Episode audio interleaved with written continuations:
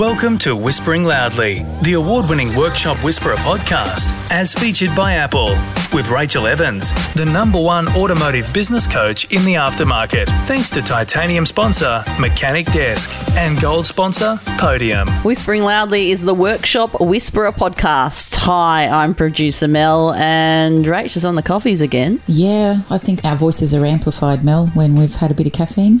You were so good for so long and used to order that decaf, I and I would do. just go, It's only when I come to the podcast station, Mel.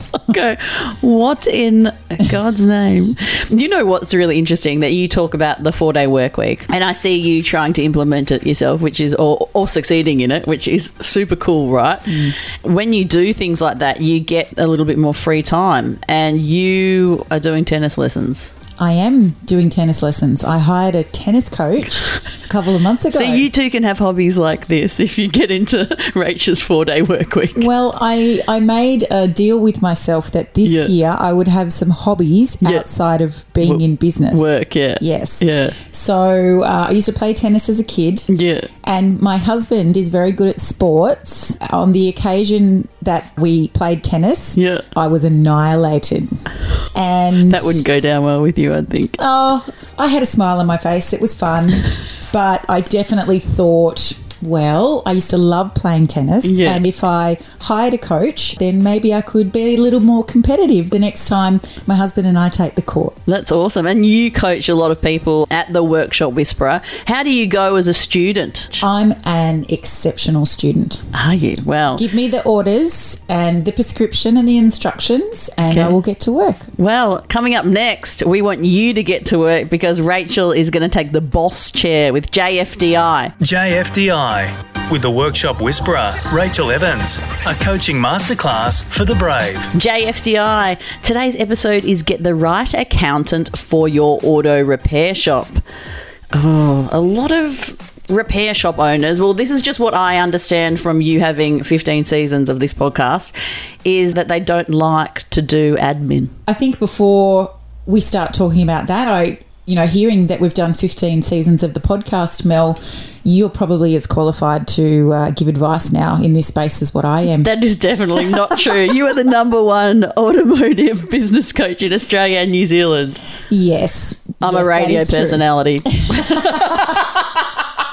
I'm not good at paperwork either. yeah. No, look, it's not a strong suit, but it's definitely something that we help our clients to embrace, to get their heads into, so that they understand the importance of the administrative and financial side of their business. Because if they don't, then they're going to abdicate responsibility for those things to people that aren't always going to have their best interest at heart.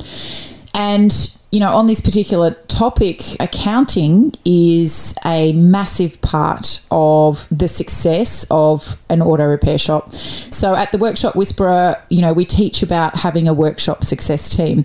And that could be four or five other experts outside the business that are supporting you with their knowledge and expertise so that you can achieve your goals faster. And an accountant is one of those four or five experts that you need, amongst potentially a bookkeeper, a financial planner, a business coach, of course, and uh, Someone to do your nails, someone to brush your hair. That's a lot of people in a financial team. Most people just have their partner doing the books, probably, or someone. in a lot of cases, and they don't enjoy it. And No, you know true. that means that things get delayed and Hmm. your reconciling's not up to date and therefore you can't have an accurate picture of where you're at financially whenever you want to look at it. So it's one of the things that we actually look to delegate as quickly as it's feasible to do so because the person doing it either doesn't enjoy it like myself when I had my workshop I understood I, I went to TAFE and did certificate four in bookkeeping Are so that it you would serious, Yes, absolutely. Rachel? I told you I'm a great student. Oh my Uh, goodness! just I so can't I would, you. just so I would understand. You always want to do everything well, so I do believe you. Yeah. but I hate it. It sucks the life out of me mm. to do that, but other people love it. So we should never fear hiring in someone that's good at it. And where bookkeeping is concerned, you know, we might hire someone to do two or three hours a week for us, and maybe we pay them $150 to do that. But that frees us up to go and do other money making activities for our business, or it gives us free time. And then you have visibility over what's going on in your business. Definitely. Which you talk about. You know, you've talked about earlier on in the podcast and quite a few times that things like you should have six months worth of saving of business Mm. expenses in your account and all this sort of stuff. How do you even know without having the visibility across your account? That's right. You're you're just flying blind and you're making business decisions that are completely uninformed. And unfortunately, we see so many auto repair shop owners in financial struggle because they guess. Like they guess that they can afford to go and buy two new cars on a lease and they guess that they can afford to pay their foreman $100,000 a year. And worst of all, they rip money out of the business for themselves without understanding the financial repercussion of that for the business. So they take the business's lifeblood because they want to feel good about owning a business and they Okay. think that it's time to cash in on the rewards of, of being a business owner perhaps a little bit too soon. Okay. And uh, if we're not financially literate, you know, we're just going to keep making mistakes like that and wondering why things aren't changing. But a great accountant should pull you into line, first of all, with spending like that. But also, they want you to be financially literate. So, coming into the end of a financial year in Australia, for instance, and right now, two or three months out from the end of your financial year, wherever in the world you are listening to this, your accountant should be starting to tax plan with you. They should be asking you some tax planning questions and they should be talking to you about, okay, this is where it looks like you're going to finish for uh, company tax for this year or partnership tax or your personal income tax. We need to look at what our deductions are. We need to look at if it's feasible for you to purchase any capital equipment for the deductions that we might be able to get or whether it's actually not viable all of that stuff should start well ahead of the end of the financial year. So that you don't get to June 30, like it is here in Australia, the end of the financial year, and your accountant says to you, Oh, we don't have enough deductions. Go and buy a car on finance. And you can't, in most cases, get that done in a day. Yeah. You know, so Especially in this climate. yeah, and a great accountant is often going to be preaching the same message that we do with our financial structure that we teach to our clients, in that we should be allocating money every week to put aside for your company tax or your partnership tax and your personal tax and the team's pay as you go tax and superannuation.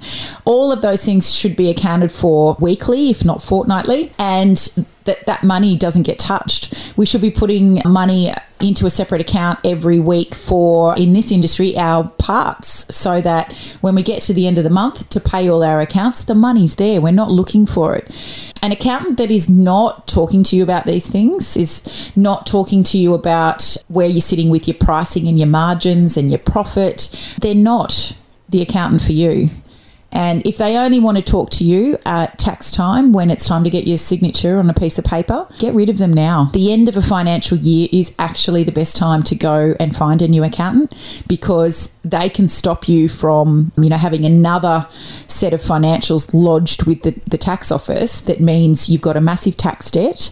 They can, you know, review the previous couple of years to see if there's anything that can be done there. And if you're on tax plans with the government because you're behind with your taxes and your accountant isn't talking to you about how to overcome that effectively, then that's another indicator that uh, you're with the wrong accountant. And we've had businesses that are turning over two, three, four million dollars annually who are on tax plans because their accountant did not pick up that they were headed for shortfalls, weren't advising the owners that you can't keep taking this much money out of the business and expect that you're going to have the money at the end of the year to pay your, your tax liabilities. It's not just something for big business to understand. Uh, you know, if you've got 10 or 15 team members, this is for every single auto repair shop owner to understand. It is important who is advising you in the accounting space. They should be proactively wanting to talk to you every month. Wow. Wow, that's pretty cool. And, you know, it probably does feel good to be in a position of power, you know, where you know everything's good and you have Yes. visibility across everything. Because otherwise, it probably affects your mental health on some levels. Well, it's the stuff that keeps uh, or wakes you up rather at two o'clock in the morning. Oh my God, I actually don't know why we don't have any money. Uh, I don't see a way out of that situation. Like, if you're talking to a great accountant monthly, is ideal, then you quickly work your way out of those situations and then you don't go back to them, provided you've got discipline and you're coachable. So that's a big part of it is being open to the information that you didn't know you didn't know and sticking with it. That is an awesome JFDI.